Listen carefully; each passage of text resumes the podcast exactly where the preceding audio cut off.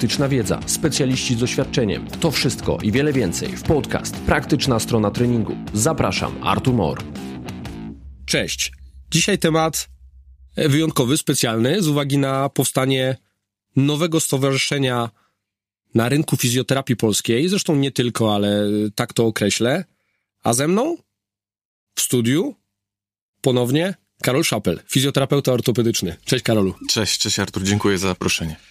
E, Karolu, jak już wspomniałem, motyw jest jasny. Chciałbym, żebyś zarówno mnie, jak i słuchaczom przybliżył Czym jest to stowarzyszenie? Dlaczego ono powstało? Jakie motywy się kryły? Jakie cele będziecie mieli?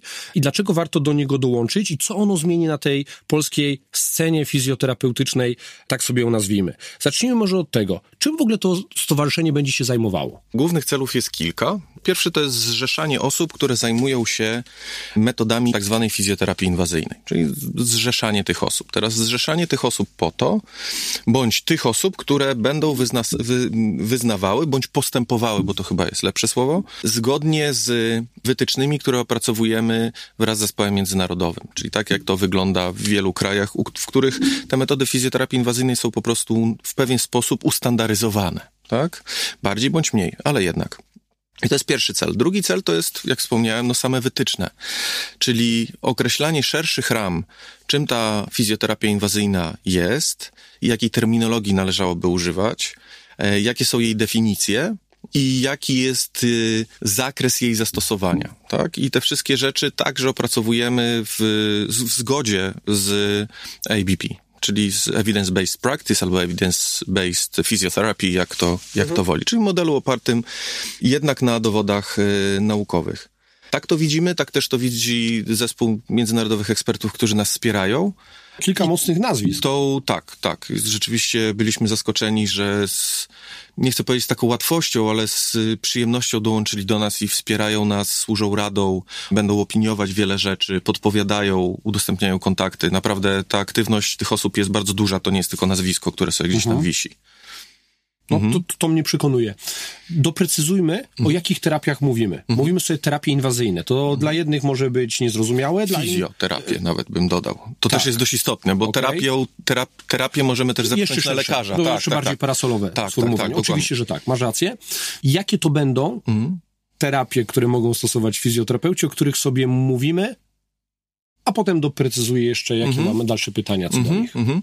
My generalnie na, w, toku rozmów i zarządu, czyli osób założycieli, tak, to, to jest istotniejsze, założycieli tego stowarzyszenia, jak i ów ekspertów międzynarodowych, rozpoznaliśmy pięć metod, które mają dość konkretne nazwy. Czyli jest to igłoterapia sucha, jest to przeskórna elektroliza, bądź przeskórna igłowa elektroliza, bo czasami też się pojawiają takie nazwy. Jest to przeskórna elektrostymulacja nerwów i lub mięśni. I tutaj niestety jest dość duży problem, bo w Polsce tego typu nazwę ma TENS, a tu w przypadku tych zabiegów, o których my mówimy, to jest P jak Piotr, PENS albo PEMS, czyli percutaneous, a nie transcutaneous. I to, mhm. tutaj z tym będziemy musieli sobie jakoś poradzić, bo po prostu tłumaczenie jest praktycznie to samo, a jednak zabieg inaczej wykonywany. I ostatnia rzecz, którą na chwilę obecną rozpoznajemy, rozpoznajemy to jest przeskórna neuromodulacja. I to jest pięć metod terapeutycznych, które włączamy w metody fizjoterapii inwazyjnej. Czyli to, co je łączy, to to, że są to metody diagnostyczno-terapeutyczne, których wspólną cechą jest to, że wykorzystujemy śródkankową aplikację igły. I teraz albo oddziałujemy tą igłą w izolowany sposób mechanicznie, czyli mechanofizykalne oddziaływanie, bądź w połączeniu e, z innym oddziaływaniem fizykalnym. Najczęściej jest to oddziaływanie elektryczne czy elektrostymulacyjne, ale może być to też wibracja. Niekiedy rozpatruje się też ciepło. Natomiast my głównie skupiamy się na tym oddziaływaniu elektrofizykalnym. Elektrochirudoterapii nie ma. Nawet nie wiem, że coś takiego istnieje. A widzisz, nie, nie, nie wszedłeś jeszcze wszelkie zakamarki internetu, ale dobra, to taki off-topic trochę dla rozluźnienia. Karol, gdybym ci nie znał, to bałbym się, że to kolejne stowarzyszenie, które koniec końców za główny cel statutowy, którego nie ma, oczywiście wpisanego, będzie miało ten cel lobbowanie kolejnej magicznej metody. Mhm. No, Odnieść się może tu są, do tego, Tu są bo... dwa elementy, lobbowanie i magiczna metoda. Tak, jakby do nich postaram się odnieść. To mhm. na razie może wykreślmy magiczną. Aha. W ogóle zostanie już lobbowanie jakieś metody, nie? Mhm. Oczyśćmy ten temat. Zdecydowanie jako stowarzyszenie my będziemy lobbować. Tylko mhm. teraz pytanie, z czego będziemy korzystać i w jaki sposób będziemy to robić. Jakby naszym celem jest y, pokazanie w rzetelny sposób czy te metody i w jakim zakresie są zasadne, skuteczne i bezpieczne w określonych sytuacjach klinicznych. To jest nasz cel. I tego typu informacje opracowujemy też nie sami, tylko znów zespołowo.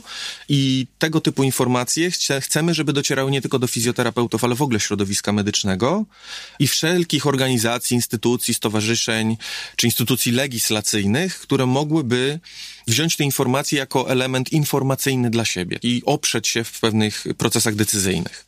To jest nasz cel. Nikt do tej pory nie reprezentował tych metod. I to był dość duży problem. Prócz, to ostatnio napisałem w jednym z komentarzy, Prócz tego, że profesor Taradej opublikował przegląd na temat igłoterapii suchej, który jest umieszczony na stronach y, KIF-u i prócz tego, że igłoterapia sucha znalazła się w programie specjalizacji z fizjoterapii, widzimy, że jakieś kierunki działań y, są, natomiast nikt nadal jakby nie stara się tego zebrać tak w jednym miejscu i uporządkować w jakiś sposób, zdefiniować. Tego ja, brakowało. Ja myślę, że pierwszej definicji, granicy której chociażby igłoterapia sucha nie ma, jest mm. fakt odróżniania akupunktury. Mm -hmm. To jest mhm. rzecz, która mnie bardzo doskwiera. Z perspektywy tak patrzę z perspektywy bardziej doświadczonego fizjoterapeuty. Może tak, jako doświadczony fizjoterapeuta potrafię bez problemu to rozróżnić, natomiast gdybym był na czwartym roku fizjoterapii, piątym roku świeżo upieczonym studentem albo pacjentem, to na pewno bym tego nie potrafił tak lekką ręką zrobić. Mhm. Jest to zdecydowanie w zakresie jakby celu działania stowarzyszenia w kontekście nadania terminologii i definicji, czyli my w wytycznych, bo tego statucie już nie, nie ma co zawierać, tak, ale w zakresie wytycznych pokażemy wyraźną różnicę, że igło, czy metody fizjoterapii inwazyjnej, bo to nie tylko o igłoterapię chodzi, bo też jest elektroakupunktura, różnią się od akupunktury elektroakupunktury e, ze względu na założenia fundamentalne. Czyli model, w obrębie którego podejmujemy decyzję o wykonaniu zabiegu bądź niewykonaniu zabiegu, sposobie wykonania zabiegu oraz tego, w jaki sposób dobieramy dawkę, objętość, intensywność tego zabiegu i na jakie efekty liczymy czyli w jaki sposób mierzymy efektywność tego zabiegu. Więc my chcemy i opracowujemy, te prace są w trakcie, chcemy pokazać wyraźną różnicę, z tym, że zaznaczę bez oceniania. Jakby naszym zadaniem nie jest ocenianie akupunktury, naszym zadaniem jest pokazanie, że igłoterapia sucha to nie jest nowa nazwa dla akupunktury bo tak nie jest. Podstawy metodologiczne fizjoterapii inwazyjnej są inne niż akupunktury. I ta różnica jest i uważam, że każdy z nas powinien ją znać. Natomiast jeżeli ktoś chce korzystać z akupunktury, to my w tym zakresie się nie wypowiadamy, bo to nie jest zakres naszych kompetencji. Ale chciałbym, żebyście tą granicę, takie moje życzenie. Określimy, oczywiście my ją określimy, co jest, co jest fizjoterapią inwazyjną, a co jest akupunkturą, bo chcemy, żeby było to odróżnienie, natomiast my nie chcemy zajmować się opiniowaniem tego, czy akupunktura jest skuteczna, nie jest skuteczna i tak dalej, i tak dalej. To nie jest w zakresie naszych, naszych kompetencji.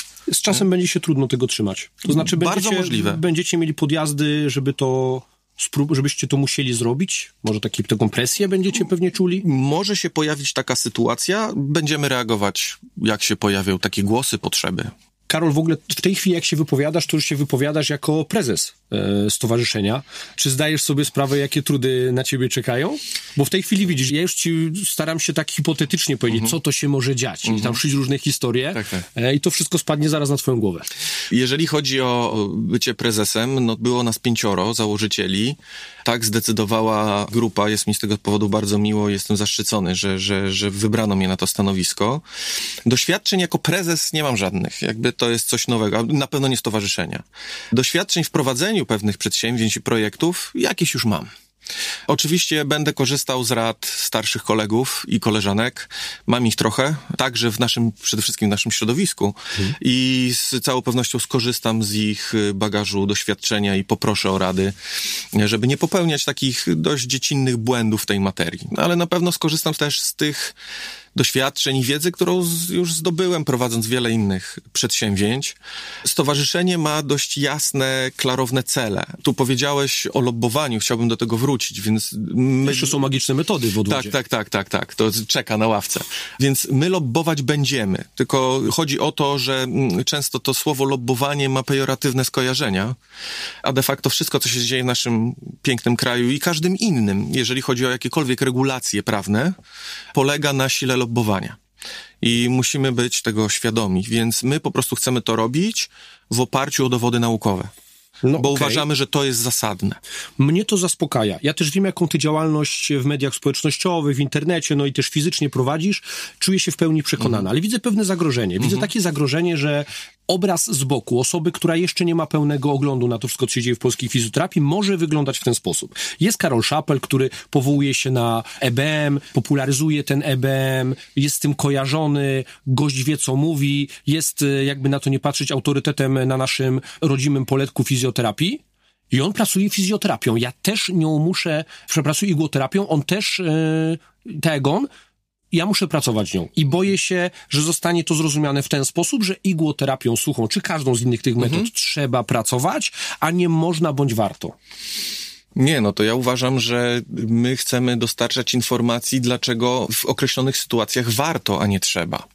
Jedyną rzeczą, którą uważam, że trzeba, to jest y, aktywizacja pacjenta, czyli formy aktywne to trzeba robić jako fizjoterapeuci. Jakby to jest główny element. No i popatrz, powiedziałeś to, tylko w tonie twojego głosu, w tym, co powiedziałeś, nikt nie widzi wielkości tych zbiorów. Czyli mamy mhm. zbiór terapii ruchem, kinezyterapii, mhm. ćwiczeń, mhm. zwał jak zwał, i mamy drugi zbiór, drugi worek terapii pasywnych mhm. o charakterystyce hands-on, mhm. no i tam są wszystkie te terapie powięziowe, igłoterapie, cała ta fizykoterapia, mhm. który jest ogrom, multum. Nieporównywalnie większa przewaga względem ilościowa, względem tej kinezyterapii. Mhm. I boi się, że kolejne stowarzyszenie, ja się boję, to mhm. subiektywne, że znowu powie, kurde, robimy coś na korzyść tych rzeczy hands-on, tych pasywnych terapii, a znowu ktoś nie zrobił tego popularyzowania tych ćwiczeń. No to jeżeli cię to uspokoi w jakiś sposób, to my w wytycznych zawrzemy pewne procesy i ścieżki diagnostyczno-terapeutyczne, czyli związane z podejmowaniem decyzji diagnostycznych, jak i podejmowaniem decyzji o planowaniu leczenia i tam w dość jasny sposób będzie pokazane, że techniki fizjoterapii inwazyjnej, czy metody fizjoterapii inwazyjnej są tylko i wyłącznie elementem znacznie szerszego procesu i nie powinny być stosowane jako monoterapię. Standalone. Tak. Nauka tego w żaden sposób nie wspiera. I to też chcemy w dość mocny sposób podkreślić. To nie są terapie, które trzeba stosować. To są terapie, które można stosować. I teraz pytanie, kiedy w jakich okolicznościach, u jakiego pacjenta, z jakim obrazem klinicznym, to są te kluczowe rzeczy, żeby to miało po prostu ręce i nogi, bo wydaje mi się, że na chwilę obecną nie ma. Mhm. I chodzi o to, żeby grupa ludzi, którzy się tym zajmuje i praktycznie, i naukowo, i instruktorsko nazwijmy, czyli też naucza, ujednoliciła te rzeczy w jakiś sposób. My przedstawimy swoją wizję tego, w, no, popierani takimi, a nie innymi osobistościami świata nauki, które do nas dołączają. To jest dość istotne. Oczywiście ktoś może się z tym też nie zgadzać, mieć swój na to pogląd i oczywiście, że tak. Y, my chętnie wejdziemy też w dyskusję z takimi osobami, z tym, że no my to będziemy robić jednak w oparciu o ten model y, ABP czy ABM-u, tak? Merytorykę. Tak jest. Nie odcinamy preferencji pacjenta, nie odcinamy doświadczeń jakby klinicysty i jego mhm. sądu, ale nie można zapominać o elemencie jednak dowodu naukowego. Najważniejszym. Z pewnością kluczowym w tak. tym wszystkim. Zrobiłem taką mini konfrontację mhm. i te, też tą jakby walkę mhm. rozstrzygłeś, czyli wiemy, że te terapie aktywne są jednak tymi najważniejszymi, dającymi najlepsze trwałe efekty. One coś zmieniają w nas jako ludziach. Mhm. Terapie pasywne, czyli mhm. między innymi te terapie, które będziecie promowali, one są terapiami wspomagającymi. No ale znowu, ale teraz rozwiążmy ten worek tych terapii, o których mówiłem. Czyli mamy tam wszystkie, które wy będziecie lobowali bądź promowali, bo to takie słowo, myślę, mniej negatywnie się kojarzące. No ale mamy na przykład terapie powięziowe, mamy terapię punktów spustowych, czy mamy wiele, wiele jeszcze innych terapii. Czy będziecie robili konfrontację pomiędzy tymi terapiami komplementarnymi, tymi uzupełniającymi względem tej wiodącej, o której sobie mówimy? Na chwilę obecną w celach priorytetowych nie mamy konfrontacji między chociażby tymi, o których powiedziałeś. Raczej będziemy zajmować się tym, na ile specyficzną odpowiedź uzyskujemy stosując ruch i metodę fizjoterapii inwazyjnej kontra ruch i SHEM albo placebo, metoda inwazyjna, czyli te, tego typu prace pragniemy analizować i przedstawiać i sami też agitować do badań i sami prawdopodobnie te badania też prowadzić, bo takie plany są. W którymś momencie na pewno się to pojawi, natomiast znów nie uważam, żeby to było celem naszego stowarzyszenia, natomiast będziemy zachęcać do tego typu pracy. To na pewno. Teraz bo- ciężko mi to powiedzieć, bo jesteśmy, Jasne. jesteśmy zbyt w czystym etapie i mamy pewne priorytety, na których jesteśmy w pełni skupieni. Nie? To jest całkowicie zrozumiałe. Ja już tak wybiegam w przyszłość, trochę też próbując poznać może twoje subiektywne opinie na jakiś temat, czy twoje plany, które będziesz, za które będziesz postulował e, w ramach stowarzyszenia. Pozostało słowo magiczne. Mhm. Jest odrobina magii w tych e, terapiach, o których mówimy? Ja uważam, że odrobina magii jest we wszystkim, co robimy. Łącznie z ruchem. Pytanie, jak zdefiniujemy, czy wyjaśnimy, czy rozwiniemy słowo magiczne, czy magia, tak? Ja je rozumiem przez dość prosty, znaczy ten mechanizm nie jest prosty, ale w prosty sposób można to zdefiniować, czyli na ile uzyskujemy efekt specyficzny, a na ile uzyskujemy efekt niespecyficzny danym oddziaływaniem. Czyli jaką różnicę będziemy mieli między tym, że zrobimy coś naprawdę, a między tym, że zrobimy coś na niby, oszukamy kogoś, że coś robimy i czy widzimy różnicę pomiędzy tymi rzeczami. I generalnie, jeżeli chodzi o metody fizjoterapii inwazyjnej, niektóre sobie z tym radzą lepiej ze względu na już ilość badań i ilość dowodów naukowych. Inne radzą sobie gorzej, przede wszystkim ze względu na ilość dostępnych, y, dostępnych publikacji, po prostu wykonanych prób. Niemniej jednak to jest kluczowa rzecz. Y, Ja nie postrzegam metod fizjoterapii inwazyjnej jako metod magicznych, natomiast zdecydowanie widzę ryzyko, że można je w takim świetle przedstawiać. Dlaczego? Dlatego, że y, Chociażby mają terapia sucha, akupunktura. To się zaciera. mają tak, no dlatego tą, tą, tą granicę trzeba y, narysować. Zresztą też trzeba zdefiniować, czym jest igoterapia sucha, bo, bo naprawdę tych sposobów wykonywania tych zabiegów, decyzji o ilości, intensywności, miejscu, celu jest, jest bałagan za duży. Ale wracając, określenie na ile ten zabieg fizjoterapii inwazyjnej daje mi specyficzny efekt, jest dość kluczowe. Okay? I to powoduje, wiemy, na chwilę obecną wiemy, że jest wiele przesłanek za tym, że magiczności w tym nie ma per se. Można z tego robić magiczną terapię. Albo przypadkowo czerpać. Tak, natomiast oczywiście to ma swoje plusy też, tak? Ale samo w sobie nie, nie opiera się tylko i wyłącznie na efekcie placebo. E, W wielu badaniach, może też podpowiem taką rzecz, w wielu badaniach naukowych pojawia się dość istotny problem. Problem polegający na tym, że nie stosuje się odpowiednich kryteriów diagnostycznych włączenia pacjentów do badania i próbuje się sprawdzać skuteczność igłoterapii u osób z bólem szyi na przykład, albo z bólem odcinka lędźwiowego. Ból odcinka lędźwiowego nie jest kryterium diagnostycznym do wykonania igłoterapii suchej. U tych osób mogą się znajdować kryteria, czyli możemy potwierdzić występowanie kryteriów, które pozwolą nam wykonać ten zabieg, bo będą uzasadnieniem wykonania tego zabiegu, ale nie muszą. Więc to są też problemy natury metodologii badań, o których też z pewnością będziemy, będziemy mówili. Takie terapie, o których sobie mówimy, one są, to też używasz tego sformułowania, są takie sexy, są cool. My jako fizjoterapeuci odnoszę też takie wrażenie, znowu moje subiektywne, że my mamy kompleks fizjoterapeuty, znaczy chcielibyśmy coś bardziej z tymi ludźmi robić, bardziej ingerować w ich ciało poprzez jakieś narzędzia, igły, młotki, czy wiele innych rzeczy, a nie jesteśmy do tego uprawomocnieni, nie mamy tych kompetencji. No i sobie znajdujemy różne rzeczy. Znajdujemy sobie różne terapie narzędziowe, mamy tą igłoterapię i zaczynamy w takie gałęzie iść. Koniec końców to wygląda fajnie i dla fizjoterapeuty, i dla pacjenta. I jak sobie zobaczymy w badaniach, jak to wygląda, widzimy również, że to przeświadczenie, że jakaś terapia mi pomoże, że jest fajna, no bo, bo, bo musi pomóc, tak? No bo z igła wbita w ciało, to, to, to Oczekiwania. musi zadziałać. Jeden z najsilniejszych modulatorów. No, mm. Tak, czyli pacjenci z, z wysokimi oczekiwaniami wobec terapii będą na przykład, jeżeli mówimy o igłoterapii suchej, w tym chronic low back pain, nie, super, będą pięciokrotnie będą mieli większą szansę na to, że będą czerpali te pozytywne efekty z tej terapii. Szczególnie patient-rated outcomes, tak? Te No, promy. Ja się tego najbardziej E, boję w tych terapiach. Że po prostu ta, co? która jest najbardziej sexy, ona wygrywa, bo jest najbardziej sexy i ma od razu mnożnik skuteczności razy pięć. Ja Tak myślę, że w tym nie ma żadnego problemu, o ile terapeuta dołącza do tego odpowiednią narrację i kontekst edukacyjny. Bo w tym wszystkim chodzi o to, żeby nie uzależniać pacjenta od określonych form oddziaływania. I w ćwiczeniach też nie chodzi o to, żeby pacjent, robiąc określone w mojej kochanej tendinopatii do końca życia, śmigał trzy, dwa czy trzy razy w tygodniu na siłowni i robił przenudne czasami ćwiczenia, bo to nie o to chodzi. Chodzi o to, żeby pozostał aktywny. I tak samo tutaj nie chodzi o to, żeby pacjent znajdował, szukam słowa odpowiedniego, ale postrzegał te zabiegi inwazyjne jako coś, co go wyleczyło. Bo tak nie jest. To, to, to nie chodzi o to, że to coś go wyleczyło. To coś pomogło osiągnąć albo wejść w pewien etap, może trochę szybciej, trochę sprawniej. Czyli o co mi chodzi? To chodzi o to, w jaki sposób, to zahaczamy trochę etyk, o etykę. Mhm. E... Ale wiesz, że od, od braku etyki do magii to to jest pół kroku. Ja wiem, dlatego uważam, że podstawową rzeczą jest to, jak edukujemy pacjenta. Jakby nie widzę nic złego w wspieraniu oczekiwań, mhm ale znów to można zrobić na bardzo różne sposoby. Czyli w placebo nie ma nic złego, tylko pytanie, jak my to placebo przedstawimy i jak wzmocnimy u pacjenta je. Tak? Fizjoterapeuta powinien mieć wiedzę i umiejętności, ażeby próbować okiełznać placebo. Okej. Okay.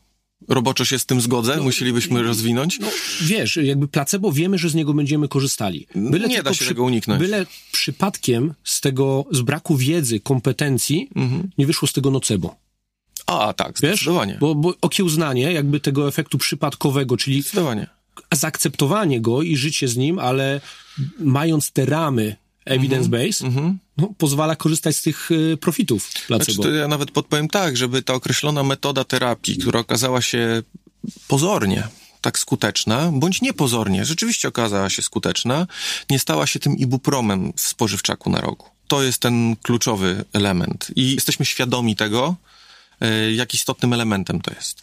Dlaczego zmierzam tak ochoczo znowu w stronę tej magiczności?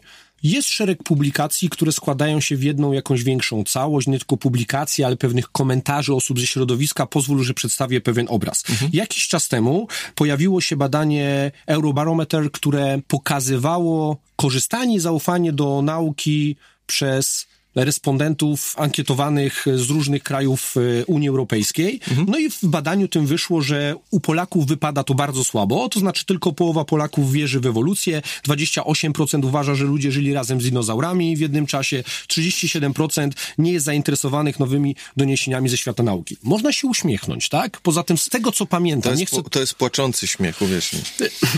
Tak, ale wiesz, tu jak sobie wczytamy się tam bardziej, to było tylko tam tysiąc osób ankietowanych, no tak, e, to, to, już trochę takie wnioskowanie nam tam trochę powinno ograniczyć. Dobra, mamy pierwszą rzecz, którą możemy traktować jako taką smutną ciekawostkę względem nas Polaków. Idziemy dalej, przechodzimy mhm. do środowiska fizjoterapeutów. Mhm. Mamy taką publikację, która została opublikowana przez Zadro w 2019 roku i wnioski tej pracy. 54% fizjoterapeutów wybiera leczenie zgodne z rekomendacjami. Mhm. Tylko czy aż, nie? Pierwsze mhm. pytanie. 43% fizjoterapeutów wybiera leczenie niezgodne z rekomendacjami. I 81% fizjoterapeutów wybrało leczenie, które nie ma rekomendacji. I się robi już trochę bardziej smutno. Mhm. Ale możemy powiedzieć, to jedno badanie, tak? Znowu mhm. obarczone wieloma... Rozumiem, że to było międzynarodowe badanie. Czy to tak. było... Mhm. Więc mówimy Czy tam już jakimś, z, tak, którymś z krajów. Nie mówimy tu już o, tylko o Polakach. Okay, nie? Rozumiem, mówimy rozumiem. tutaj o większej grupie. Idźmy dalej. Czy, czy, ma to jakieś praktyczne implikacje? No bo powinniśmy zadać sobie pytanie, fajnie, że nie korzystamy, ale czy koniec końców odbija się to na tych finalnych efektach terapii, zadowoleniu pacjenta, leczeniu czy odbija się to na nie? pacjencie po prostu. Dokładnie. Możemy zadać sobie pytanie. Posłuszmy się przykładem, żeby próbować na to odpowiedzieć. To już trochę uczyni to tendencyjną, tą mhm. opowieść. Mhm. Bardzo powszechnie występującym problemem jest patellofemoral pain. Mhm. Dolegliwości bólowe przedniego przedziału stawu kolanowego, mhm. które są takimi idiopatycznego pochodzenia najczęściej. Wiemy, że bez względu na podłoże tych dolegliwości, których bardzo często nie potrafimy w ogóle sobie zdiagnozować, nieważne jak to robimy, bo jest to równanie z niezliczoną ilością zmiennych, Mimo tego ograniczenia diagnostycznego, bo możemy wprowadzić w ciemno terapię ruchem, która ma z kolei bardzo udowodnione działanie i te ćwiczenia przynoszą spektakularne efekty, nawet jeżeli nie potrafimy tego dobrze planować, czy mamy inne koncepcje w ramach tego ruchu, odniesie to skutek. Ale teraz, czy ta oczywista wiedza przekłada się na to, że dobrze sobie radzimy z tymi patellofemoral pain syndromami? Okazuje się, że nie. Nawrót objawów raportuje od 70 do 90% osób dotkniętych tym PFPF. Mhm. 50% osób z PFP raportuje niezadowolenie z wyników po 5-8 latach od diagnozy. Leczonych zgodnie z y, wytycznymi. Nie, leczonych, Nie, nie, leczonych w ogóle. Czyli nie odbywało się to leczenie, które wiemy, że jest Mhm. tym leczeniem najistotniejszym, najważniejszym. I widzisz, jaki mam obraz. Ja myślę, że ten problem jest, y, jeżeli sobie mogę pozwolić, cholernie złożony. I moglibyśmy go po prostu zepchnąć do jakiejś prostoty.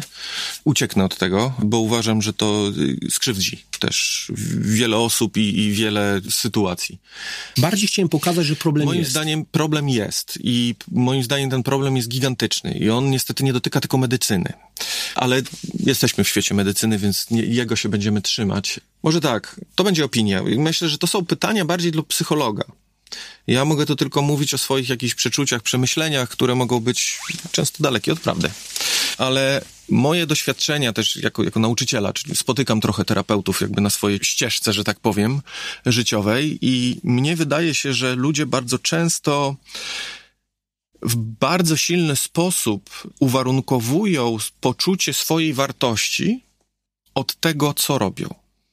Ale w tym jeszcze nie byłoby nic strasznego, gdyby nie to, że to co dotyczy tych metod. Nie dotyczy pomocy pacjentowi, tylko dotyczy nie co, a jak.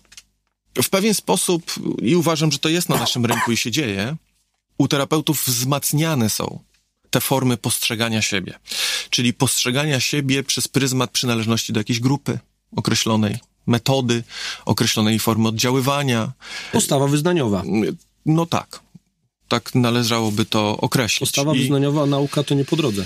Y, Nie bardzo. Znaczy, możemy się wspierać, tak, ale w tym wszystkim zatraca się ten element nauki. I Teraz wracając jakby do tego badania, o którym powiedziałeś na samym początku, czyli wśród obywateli, tak. Słaba potrzeba Ja myślę, że to jest, to jest po prostu obraz kryzysu nauki, nie tylko w Polsce, bo jak wi- widać było w tym badaniu, Polska wypadała fatalnie, ale wcale gdzie indziej nie było drastycznie lepiej w wielu, w wielu miejscach, nie?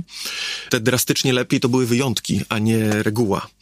Więc to pokazuje, że jakby nauka straciła zaufanie i to jest y, chyba wynik tego, że y, mamy tak, a nie inny rozwinięty populizm. Tylko to może działać u generalnej populacji. Ale Mm. kiedy mówimy o fizjoterapeutach, a dostaliśmy razem maila Mhm, od tak. prezesa Krajowej Izby Fizjoterapeutów, Tak, profesora którym- Krawczyka, tak. tak, w którym mm, bardzo To polityk... wszyscy dostaliście jakby co, Tak, tak? Bo Przynajmniej liczę na to. To wy- wysłany list do wszystkich oficjalny. Tak, w którym bardzo politycznie zachęca Mhm. em, do tego, ażeby wszyscy się zaszczepili z uwagi na konsekwencje w postaci jednej śmierci jednego z fizjoterapeutów Mhm. w ostatnim czasie z uwagi na COVID-19. To jest słabe. Jesteśmy najmniej wyszczepionym zawodem medycznym.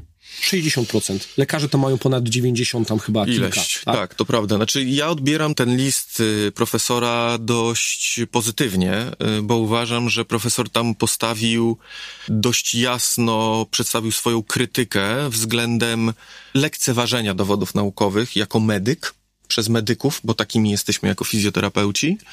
I zawarł też taką e, sugestię, w której podejrzewa, że mogą te osoby mogą też nie korzystać z tej wiedzy naukowej w swojej praktyce już nie tylko, czyli przekładają to też na praktykę, nie tylko na to, czy się chcą szczepić, czy nie, Ale ci trochę ale też na swoją praktykę, tak? te podejrzenia nadtrwody trochę za, e, zamieniłem w tych kilku tam publikacjach, nie? Tak, to nie tak, przesądziło, więc- ale to trochę, te, wiesz, to nie Znaczy, są jest- przekonania. Wydaje mi się, że to wymaga już, chyba nie będę się bał tego słowa, interdyscyplinarnego podejścia, czyli i ludzi związanych stricte z nauką w danej branży, w danym środowisku, i praktyków, i psychologów, i socjologów, żeby rozwiązać te problemy. Wiesz, co by ucięło? Bo ja, ja ty jesteś Mhm. bardziej taki poprawny politycznie. No, ja sobie ciebie za to cenię i, i tak ta postawa powinna wyglądać.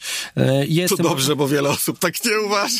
No, to jestem bliżej piekła niż ty, bo ja Okej. jestem większym e, radykałem. Mhm. Jestem tego świadom. Tak siebie postrzegam i chciałbym, żeby inni mnie tak postrzegali jako ten drugi biegun, ta polaryzacja tych antynaukowych bredni. Mhm. Czasami balansuje na krawędzi, wiem, ale zabronienie szkolenia z farmazonów, pierdół Mhm. i znowu powiedzmy sobie konkretny przykład, który jest jednym z większych gniotów, terapia czaszkowo-krzyżowa, Mhm.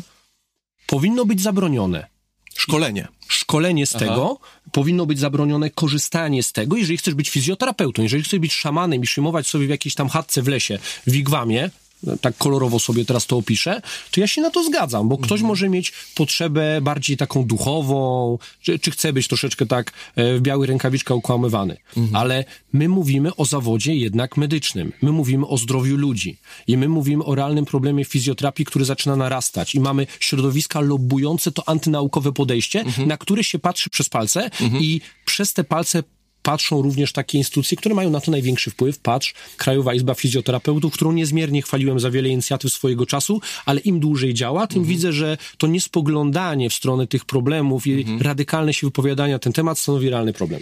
Okej, no to ja uważam, i tu bym się nie zgodził, że nie można szkolić. Uważam, że nie, problem nie leży w tym, że te szkolenia się odbywają. Problem leży w tym, że konsekwencje potencjalnych e, zaniedbań terapeutycznych wynikające z tego, że ktoś przedłożył określone terapie, które możemy śmiało powiedzieć są wręcz nieskuteczne i w określonych sytuacjach. Ja podałem I... przykład radykalny. Tak, i do niego się będę odnosił, tak? Yy, I one szkodzą pacjentowi w sposób najczęściej pośredni, czyli przedłużając podjęcie właściwej terapii. Moim zdaniem kluczowym będzie konsekwencja tych decyzji, czyli ponoszenie konsekwencji prawnych za to, że podjąłem takie, a nie inne czynności yy, wbrew ogólnie przyjętej wiedzy medycznej. Bo wiele rzeczy nam nie wychodzi. Okej? Ja nie uważam, że mam 99% skuteczności w swoim gabinecie. Widuję takie skuteczności w internecie, ale, ale ja jej z pewnością nie mam i przyznam szczerze, jak jestem w stanie pomóc 6 na 10 pacjentom, to, to naprawdę spokojnie śpię i jest naprawdę fajnie. I teraz, czy zdarza mi się zaostrzyć pacjenta? Zdarza mi się zaostrzyć pacjenta. Czyli źle zaprogramować coś, tak? Albo z czymś przesadzić. Całość polega na tym, jakie czynniki biorę pod uwagę w całym procesie wnioskowania klinicznego i podejmowania decyzji klinicznych, tak? W fizjoterapii.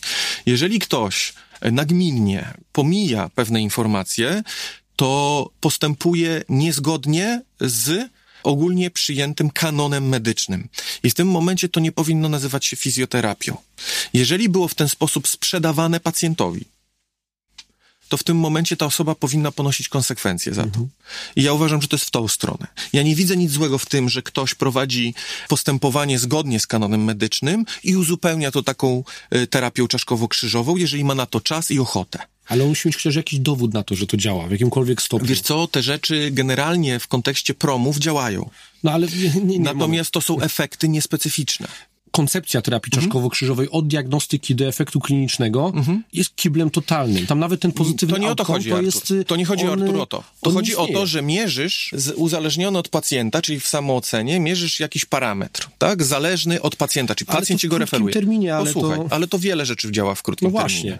Łącznie z naszą izometrią także, tak? Tak. To też jest krótkie. Więc to, to nawet nie o to chodzi. To chodzi o to, że tego typu terapia jest przedstawiana jako główne narzędzie leczenia określonej rzeczy. I to jest problemem. Nie to, że ktoś skorzysta z tego jako elementu uzupełniającego.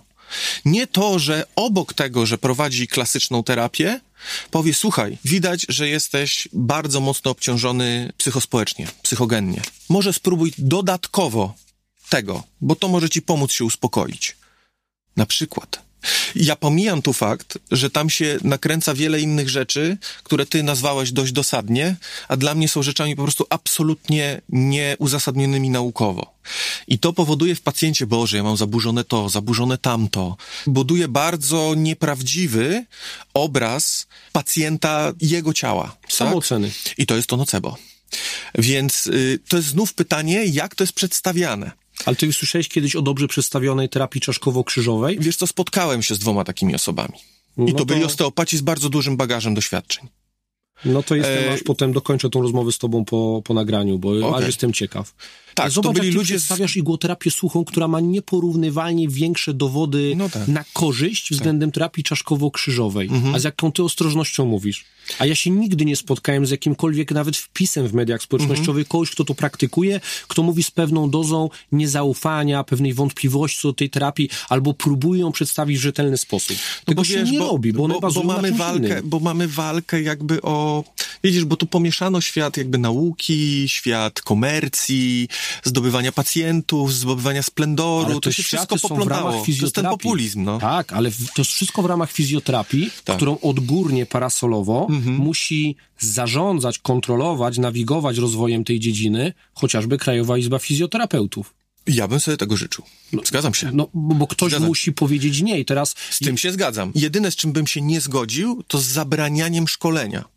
Natomiast zdecydowanie podpisuję się pod tym, że Izba powinna w jasny sposób pokazywać, jaki jest standard postępowań w określonych sytuacjach i generalnie czym jest fizjoterapia. Bo terapia czaszkowo-krzyżowa nie należy generalnie do metod fizjoterapii. I z tego co wiem, nie opiera się też na modelu zweryfikowanym jakkolwiek przez nauki podstawowe. Patrz fizjologię. Ale ona jest zweryfikowana. Jakbyś tego nie weryfikował, wychodzi to źle. zweryfikowana w sensie nie znajduje potwierdzenia na chwilę obecną, tak? Czyli wiele, wiele fundamentalnych elementów, które są podawane, nie jest, nie jest nawet zweryfikowane. Ja już nie mówię o tym, że wypada źle. Po prostu pewnych rzeczy nikt w żaden sposób nie udowodnił i nie odnalazł.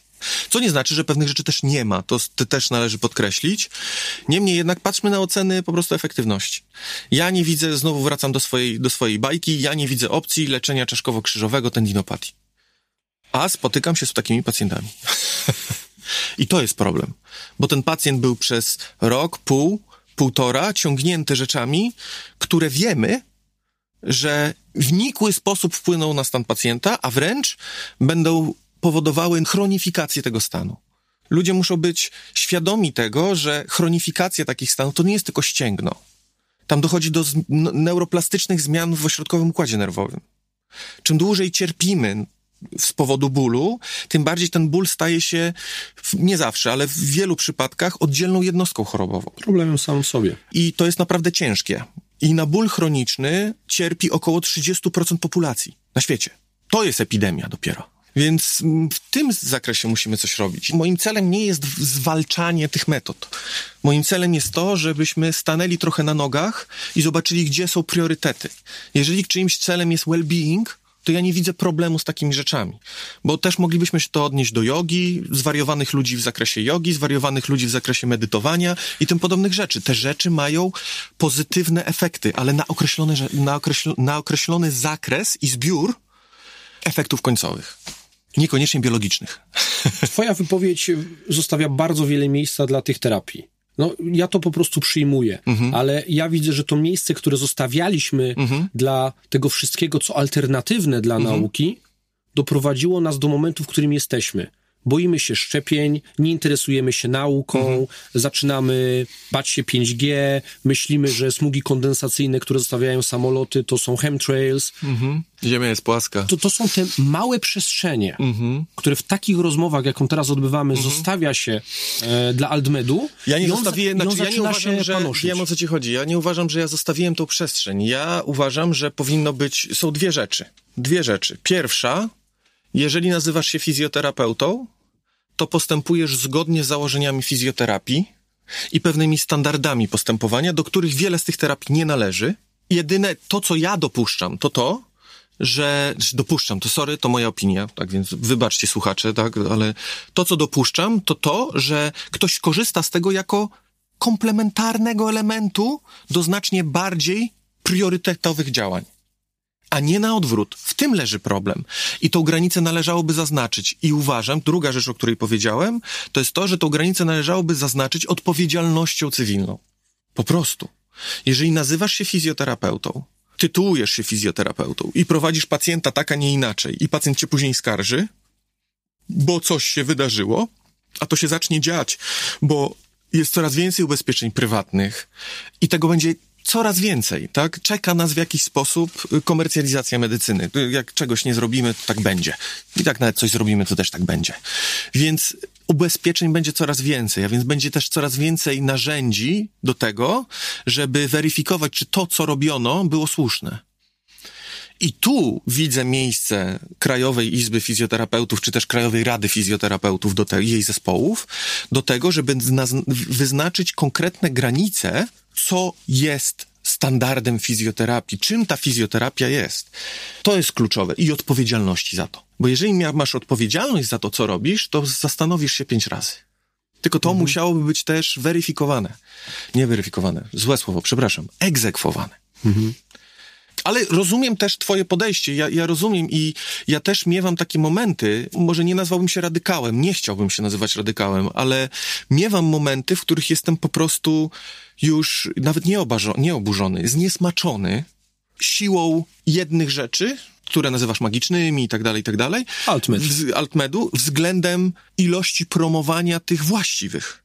I uważam, że to jest gigantyczny dysbalans. I wiesz, jaka jest różnica pomiędzy promowaniem altmedu i promowaniem evidence-based? Wszyscy, Mhm. którzy promują evidence-based, a przynajmniej ci, którzy robią to najfajniej, oni zawsze powiedzą, no to w świetle dowodów naukowych wygląda to tak.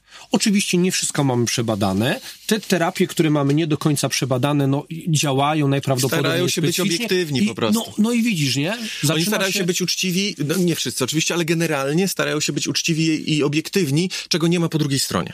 Tak. Czyli tu Czyli- zasady gry, każda strona ma inne. To jest, słuchaj, kopanie się po jajach. E, tak. I, I teraz trochę ta narracja, którą ja przyjąłem, Mhm. Ona stale stara się być równorzędną opozycją dla tego, co się dzieje w Altmedzie. Dlatego ja, nie Mhm. to totalnie przebieram w słowach. Totalnie, totalnie to rozumiem. Totalnie tylko po rozumiem. to, bo balansowanie na krawędzi, czasami wręcz już takie, ach, już zaraz spadniesz w przepaść, Mhm. to, to nawet mnie się nie podoba czasami. Ale to stanowi realną opozycję. Wiesz co, wracając do, do całego w ogóle meritum tego odcinka, Mhm. ja bardzo się cieszę, że, że Polskie Stowarzyszenie Fizjoterapii Inwazyjnej ma ciebie za prezesa. E, Ja też muszę powiedzieć, że twoja ewolucja jako specjalisty nastąpiła od naszej ostatniej rozmowy. To znaczy, po, ty cały czas bardzo dobrze argumentujesz i, i cenię sobie to, jak potrafisz pewne kwestie opisywać, y, argumentować. Natomiast y, stałeś się bardziej prezesem. Dojrzałeś. Bardziej tak. Co masz na myśli? Absolutnie nie będę sobie Jesteś mówił bardziej politycznie prezes. poprawny. To ma plusy i minusy. Okej, okej, tak. Jeżeli to, pełnisz to, funkcję, jaką pełnisz, to ma to plusy, prawda. bo to musisz mieć, to cię tego obliguje. W mediach społecznościowych przyjąłem jedną zasadę, znaczy ja tą zasadę miałem od dawna, tylko ja na nią po prostu znacznie bardziej zwracam uwagę, czyli staram się kompletnie odcinać od emocjonalnych elementów, oceny i sprowadzać się do znudzenia do merytorycznej dyskusji. I rzeczywiście, jak się porówna moje wypowiedzi sprzed dwóch lat, to rzeczywiście można by było to nazwać polityczną poprawnością, tą dyplomacją. Natomiast y, ja po prostu staram się robić wszystko, żeby zawsze dyskusję spychać na merytoryczne tory i nie być też głuchym na argumenty, które padają często ze stron, dajmy na to, nieprzychylnych, tak? Ale wśród 20 różnych określeń, wyrażeń, może się zdarzyć jedno, które ma znaczenie. I nie chciałbym go przegapiać, czyli chciałbym słuchać. Staram się, nie tyle chciałbym, ja się staram więcej słuchać. Może w ten sposób. Może idzie to i z wiekiem, i z doświadczeniem, i z innymi sytuacjami, które nas spotykają w życiu po prostu. Więc to jest to. Ja, ja, ja nie mięknę. Ja po prostu będę starał się za wszelką cenę sprowadzać jak najczęściej wypowiedzi, na ile mogę i potrafię, do merytoryki. Zdarza mi się śledzić Twoją dyskusję z Twojej strony merytoryczną na jakiś temat z jakimiś osobami. Rzadko kiedy ktoś stara prowadzić równie merytoryczną dyskusję z Tobą na jakiś temat. Czyli taka kultura merytoryki, ona wygląda słabo w polskim internecie, więc trochę Ty prowadzisz monolog merytoryczny. To teraz dołącz, dołączę do ciebie. Okej? I powiem rzecz, która może się wielu osobom nie podobać, ale uważam ją za prawdziwą. Olbrzymim problemem jest to, że ludzie, bardzo wiele osób, nie ludzie wszyscy, ale bardzo wiele osób, myli opinię z faktem. Okej, to jest pierwsza rzecz. Druga rzecz, która łączy się z tym, jest to, że my w wielu mediach społecznościowych, gdzie prowadzimy te dyskusje, tak, i komentarze, koniecznie chcemy w jakiś sposób w niej wziąć udział. Mamy co najwyżej opinię i chętnie ją wygłaszamy. Kolejnym elementem jest to, że coraz częściej obserwuję, ale to znów jakby temat dla psychologów, może socjologów, że ludzie czytają i rozumieją to, co czytają tak, jak im się to w danej chwili podoba, mimo że ktoś przykłada wszelkich starań do tego, żeby to były, nie chcę powiedzieć suche fakty, ale jak najlepiej opisane fakty, właśnie bez tej oceny, takiej bezpośredniej. Tylko Tylko, emocjonalnie sami dodają. y, tak, kompletnie. Kolor to jakbyś miał kolorowankę, tak? Jeden na czerwono po kolora, drugi na zielono, nie? I w odbiorze w komentarzach nagle się okazuje, że to, to jakby w ogóle w dwa światy. I bardzo często to zaczyna uciekać, czyli jakby rzeczą, którą chcę powiedzieć tylko w miękki sposób, ale chyba się nie da, to jest to, że ja wyznaję tą zasadę. Jak nie mam nic do powiedzenia i mam tylko opinię, to się po prostu nie wypowiadam. I tyle. Albo, jeżeli dyskusja sprowadza się do opinii czy jakichś przeczuć, Czasami opinia jest best available evidence. e, oczywiście, to wtedy zaznaczam, że to jest moja prywatna opinia, której mogę się mylić. Po prostu. I sam jestem tego świadomy, że mogę się mylić. Natomiast y, to jest problem mediów społecznościowych. I Wolność słowa, no to jest problem, każdy który może się mieliśmy z COVID-em, nie? Tak, każdy może się wypowiedzieć i, i wiecie, no czytam, nie wiem, ostatnio na Związku Zawodów Medycznych, chyba tak to się nazywa, czy tam są i rezydenci i tak dalej, Mhm. chodzi o strajk. Wyświetla mi się to na wallu i widziałem jakiś wpis na temat obowiązkowości szczepień w zawodach medycznych, takich pomysłach i wiesz, szereg komentarzy, co to za pomysł, co to za zmuszanie, co to, to, Mhm. to tamto, siam, to, o wam to. Zero argumentacji przy tym, bo tu są dowody, nie czytacie, no pokaż Wolność te do- wyboru. Pokaż te do, To pokaż, jest to największy argument. Yy, pokaż te dowody. Jakoś wolności wyboru nie ma przy innych szczepieniach. Okej, zatem powinny też płynąć pewne konsekwencje, ale mniejsza z tym. Chodzi o to, że ja to sprowadziłem do prostego porównania. Tak mi się wydaje. Czy jak mamy zepsuty samochód, to pytamy kosmetyczkę albo fryzjera, co mamy naprawić? I tu nie chodzi o to, który zawód jest wyżej, niżej, ważniejszy czy mniej ważny, bo to nie o tym, nie o tym mówię. Więc tak samo w, w kontekście zdrowia. Jeżeli mamy kwestie związane ze zdrowiem, to mamy pytać fryzjera, kosmetyczkę, sprzedawcę, prawnika, architekta, co mamy z tym zdro- zdrowiem zrobić? No nie, a z jakichś powodów na temat zdrowia każdy ma tą opinię i te opinie zaczynają stanowić dla wielu osób fakty. Żadna z tych osób nie jest w stanie weryfikować tej wiedzy. W żaden sposób. I tu się kłania ten brak zaufania generalnie do świata nauki. Brak autorytetów w tym świecie. Zobacz, że na, ja powiem o naszym kraju. My tu nie mamy autorytetów. Karol, ale autorytety w świecie nauki dla przeciętnego Kowalskiego, albo nawet dla specjalisty, który dopiero się kształci, mówią językiem, jakby to było na rzeczy południowego Nilu. Tak. Mówią niezrozumiale. Tutaj bym powiedział, że największe zarzuty będę miał do kogoś, kto kreuje te autorytety. One same się kryją media? w mediach społecznościowych. i nazwijmy to otwarcie y, rządowe elementy. Żadne z tych mediów, nazwijmy to, czy instytucji, whatever, nie kreuje w zgodny sposób autorytetów. I mamy co mamy. Ale to już daleko, Autorytety daleko. same się powinny kreować. Wiesz co, nie mają, Sztuka- nie mają szans w obecnych warunkach mediów społecznościowych i promowania siebie, wiesz? To są ludzie zajęci swoimi celami. Nie zgodzę się z tym. Mhm. Media społecznościowe dają wszystkim równe szanse. Autorytety i instytucje, które mają wpływ na postrzeganie nauki, Mhm. mogą zabrać sobie specjalistów od marketingu. Tak, to prawda. I To, teraz to zobacz. pod tym się podpisuję. Teraz tak. zobacz, jaką mamy sytuację. Mhm. Osoby, które zapewne my obserwujemy w mediach społecznościowych, specjaliści ze swoich dziedzin, Mhm. jak sobie wejdziesz ich na profile w mediach społecznościowych, to mają po 2000, po 6000 obserwujących, jakieś marginalne ilości, tak? W Mhm. Tak. skali świata. Tak.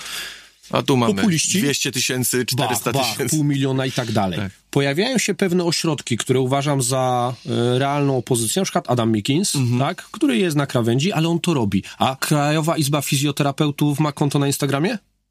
Nie wiem. Nie ma. W dzisiejszych czasach... Wiem, że mają Twitter. Wiesz, od, wiesz, do czego zmierzam, tak? Okej. To jest grzech zaniechania. Okej. Rozumiem. To, to, to nie jest, to w dzisiejszych czasach to nie kwestia wyboru. Jeżeli ktoś mówi, że w jakichś celach statutowych ma popularyzowanie nauki, to kwestią wyboru nie jest, czy on chce, czy nie chce być w mediach społecznościowych, czy potrafi, czy nie potrafi to robić. Musi znaleźć osoby i środki na to, żeby robić to w zgodzie z zasadami sztuki, która pozwoli tą naukę sprzedać i wywiązać się z obowiązku względem społeczności specjalistów i społeczności generalnej populacji pacjentów. To tutaj ty mnie przekonujesz. I mógłbym powiedzieć, że nasze stowarzyszenie między innymi jest wynikiem takiej potrzeby. Ale ty jesteś jedynym stowarzyszeniem, z którym stworzyłeś, e, między innymi jako jeden z e, członków założycieli, stowarzyszenie, z którym ja chętnie właśnie rozmawiam. To jest motyw. Ja nigdy takiej propozycji nie złożyłem, nie pomyślałem nawet o niej względem tych skąstniałych instytucji takich, nazwijmy to urzędowych. Okej. które No też one mają swoją specyfikę oczywiście. tak. mają, ale tak, tak. żyją w tych samych czasach, co my. Tak, to prawda. Więc nie to mogą nie usprawiedliwia. Więc nie mogę mówić, że jest Nie. dezinformacja naukowa na świecie, jednocześnie nie wychodząc z y, kontrofensywą względem Altmedu i tego wszystkiego, co podważa zaufanie do nauki. Mhm. To myślę, że to jest warte podkreślenia, dlatego tak zboczyłem na ten temat. Okej, okej, ale my- istotne. Warto Karol- było. Cieszę się. Karolu, cytat, y, który przytaczam z publikacji Izaka z 99 roku, kiedy zaczynam jakieś szkolenie, czy wykład, bądź kończę, brzmi on tak. Doświadczenie kliniczne bez dowodów to popełnianie tych samych błędów z rosnącą pewnością siebie przez imponującą liczbę lat. Tak. Komentarz swój? Nie, no podpiszę się. Mam, w swoim szkoleniu mam nieco inny. Nie jego, ale bardzo podobny. Tak więc Okej. podpisuję się pod tym. Ja na Miolabie ostatnio rozpocząłem jakby taki cykl luźnych może myśli, takich opracowań na temat w ogóle procesu wnioskowania klinicznego, które zahaczają o ten tak zwany ABM, w których chcę przedstawiać to, jak ja to rozumiem, w oparciu o literaturę i inne znakomite osoby, czym ten proces wnioskowania klinicznego jest, podejmowania decyzji w oparciu o ABM. Osoby, które są przeciwne evidence-based medicine, czy practice, tak, czy AI informed, bo już możemy się spierać, bo to powstało tego trochę, wiemy o co chodzi, które twierdzą, że no tak, ale to się nie dało zbadać, bo to, to jest tylko taka grupa i tak dalej, i tak dalej, i tak dalej. Oczywiście część prawdy w tym wszystkim jest. Są rzeczy, na które należy uważać i być świadomym, że nie przekazuje to pełnego obrazu rzeczywistości. Natomiast jeżeli coś robię ileś razy i wielokrotnie uzyskuję dość podobny efekt, czyli trzymam jabłko i je puszczę i ono upada, tak? A ze trzy razy puszczę, bo wiatr zawiał i poleciało trochę na bok, to nie znaczy, że ono nie upada, tak? Zawsze w dół. Więc nie wiem, nie potrafię na szybko zbudować jakiejś takiej, jakiegoś Obrazowej takiego, narracji. po, tak, y, takiego porównania, ale to nie są argumenty za tym, żeby z tych dowodów naukowych nie korzystać. Powiem więcej. Wiele osób stosujących różne terapie, które tak skrzętnie się chcą bronić przed ABM-em, może zaznaczmy to, że wiele, wiele z tych metod korzysta z tych dowodów naukowych, ale na swój dość y, specyficzny, wybiórczy i okrojony sposób. Co oznacza, że to nie jest tak, że oni nie korzystają z dowodów. Korzystają z tych, które im pasują. Korzystają z tych, tezę. które, dokładnie tak, które im coś potwierdzają. To jest konserwatyzm, generalnie. Tak, czyli możemy śmiało porównać takie rzeczy do kompletnego, zbetoniałego konserwatyzmu. I nie ma to nic wspólnego wtedy z nauką. Tak więc, obyśmy nie szli, ja będę przykładał wszelkich starań, że jako stowarzyszenie, żebyśmy nie szli w ta, taką stronę. Nie to jest moim celem. Teraz jesteście na etapie naboru członków. Teraz jesteśmy w ogóle na etapie finalizowania kwestii formalnych. Czyli mamy wszystkie papiery założycielskie i tak dalej. Musimy jeszcze pozbierać, każdy z nas jest w innym mieście. Musimy pozbierać wszystkie jeszcze podpisy, udać się do urzędów, sfinalizować to wszystko. No i będzie gotowe. I to jest coś, co zajmuje naszą głowę troszeczkę w tej chwili. Oprócz tego, że wyszliśmy już na Facebooku, e, stwierdziliśmy, że, że warto się już e, pokazać i, i, i zbierać, pokazać, że jest inicjatywa. Wygląda ona tak, a nie inaczej, mamy takie, a nie inne cele. I pokazujemy, zależy nam na tym, żeby ludzie to widzieli, że my chcemy ich też słuchać. To nie znaczy, że będziemy się ze wszystkim zgadać, bo tak na pewno nie będzie. Ale chcemy ich wysłuchać. Tak? Każdy z nas robiąc określone rzeczy. Wytycznych, do wytycznych, potrzeby. Tak, tak, tak, tak, zdecydowanie tak, dlatego że mogą się trafić i liczę na to, że się trafią jakieś e, spostrzeżenia, które gdzieś nam po prostu uciekły. I to tylko in plus. A więc my jesteśmy dla środowiska, ale też zdajemy sobie sprawę z tego, myślę, że to można głośno powiedzieć, że wielu środowiskom, które korzystają z igły, nasze wytyczne, nasze standardy się nie spodobają. Mhm. Rozumiem, tak może być. Możemy sobie dyskutować. My tego nie będziemy popierać, bo mi działa, bo mi się podoba, bo mi wiele rzeczy działa. Łącznie z tym, że z pacjentem do pacjenta się uśmiechnę, albo powiem to słuchaj, po terapii mam chwilę, to pójdźmy na kawę i pacjent czuje się bardziej doceniony. Empatia. Więc efekt, to, to oczywiście, ale mniejsza z tym. Chodzi mi o to, że dyskutujmy merytorycznie. To jest medycyna i jakby do tego ją sprowadzajmy. Przynajmniej ja tak czuję, że fizjoterapia to jest medycyna. Fajnie, że powiedziałeś w tych mediach społecznościowych, że jesteście już tam obecni, że ten dialog, tą dyskusję ze środowiskiem prowadzicie właśnie ta, się, tam, tak. gdzie to środowisko jest. Bo dzisiejsze środowisko fizjoterapii nie tylko znajduje się w mediach społecznościowych, to jest jedno wielkie forum dyskusyjne. Jeżeli instytucja jest tam i prowadzi dialog z tymi ludźmi, to znaczy ona jest dla tych ludzi, a nie jest dla siebie, żeby sobie istnieć i żeby realizować spełnienie własnego ego, a nie jakieś cele tam statutowe. Super, fajnie, że tak jest, tym bardziej, że jeszcze jesteście przed pełną formalizacją. To znaczy, że widzicie potrzebę. Ostatnimi czasy powstało w ogóle z moich obserwacji kilka projektów, nie wiem, czy to można nazywać stowarzyszeniami, nazwijmy to projektów, bo nie wiem, jaka jest prawna forma organizacyjna, które za cele sobie stawiają popularyzowanie EBM. Ja się cieszę, że są, natomiast widzę, że ich inicjatywy nie są skupione na mediach społecznościowych, jak chociażby te, te, te KIF-u, a to jest błąd i mam nadzieję, że jeżeli ktokolwiek związany z tymi organizacjami słyszy, to albo podejmie dialog i może będzie chciał mnie wysłuchać, może innych i faktycznie zwróci uwagę na potęgę mediów. Mm, dobrze będzie. My... Jaka jest najprostsza? Robię, robię stowarzyszenie, robię organizację, biorę sobie kilka osób, które działają w tej dziedzinie i mówię, zróbmy coś razem, promujmy się na waszych zasięgach. To jest pierwsza rzecz, którą trzeba zrobić. Tak, to prawda I, my na pewno na razie robimy wszystko w swoim zakresie. Generalnie nasze stowarzyszenie jest stowarzyszeniem, formą stowarzyszenia zwykłego. To jest stowarzyszenie nie, nie prowadzące działalności gospodarczej, niekomercyjne, można by było nazwać non-profit.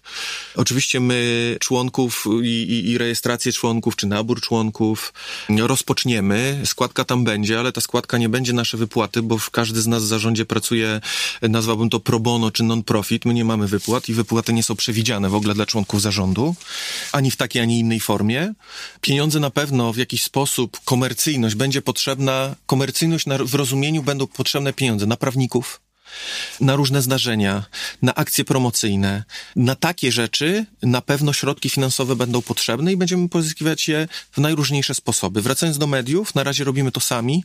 Ale wy jesteście też rozpoznawalni, przynajmniej część z was. E, no tak, znaczy, ja wiesz, no, na, na pewno kilka osób y, zdecydowanie tak, ze względu na ich dość już niezły tam bagaż y, działalności. Na pewno Adaś Michoński tutaj, przynajmniej ja mam takie wrażenie. Y, Miłosz też tutaj niczego sobie. Mateusz Mateusz tak. y, też działa. Myślę, że najmniej rozpoznawalna w mediach społecznościowych jest profesor Skorupska, Ela, Elżbieta Skorupska, ale z kolei to jest osoba najbardziej kompetentna naukowo wśród nas. Y, więc y, też gdzieś tam zrozumiałe, że nie do końca jak, jakby tym się zajmowała, miała swoje, swoje przedsięwzięcia. Natomiast dołączając, będziemy takie osoby promować, tak? Żeby, mhm. żeby to, co mówią i to, o czym mówią i w jaki sposób prowadzą tą narrację, docierało do ludzi, nie? Natomiast przyjdzie moment, że my będziemy musieli też zatrudnić człowieka, agencję, która się będzie tym zajmowała, bo nam po prostu nie starczy na to fizycznie czasu, sił i umiejętności w którymś momencie. No, chyba wszyscy się ocieramy w którymś momencie o taką rzecz, tak? Chroniczny deficyt czasu na wszystko. No, oczywiście. Karolu, ja się czuję spełniony tą rozmową, spełniony, bo odpowiedziałeś na wszystkie moje pytania, odpowiedziałeś jak to ty, czyli merytorycznie. Trzymam kciuki, że to jak będzie działało Polskie Stowarzyszenie Fizjoterapii Inwazyjnej, będzie przebiegało tak, jak sobie rozmawialiśmy. Będę kibicował, jak tylko będą zapisy, postaram się, już takie oficjalne, to postaram się to podpromować i na pewno też dołączę. Karolu, Dziękuję. dzięki za spędzony czas i do usłyszenia przy następnej rozmowie. Dziękuję serdecznie. Do Cześć, zobaczenia. hej. hej.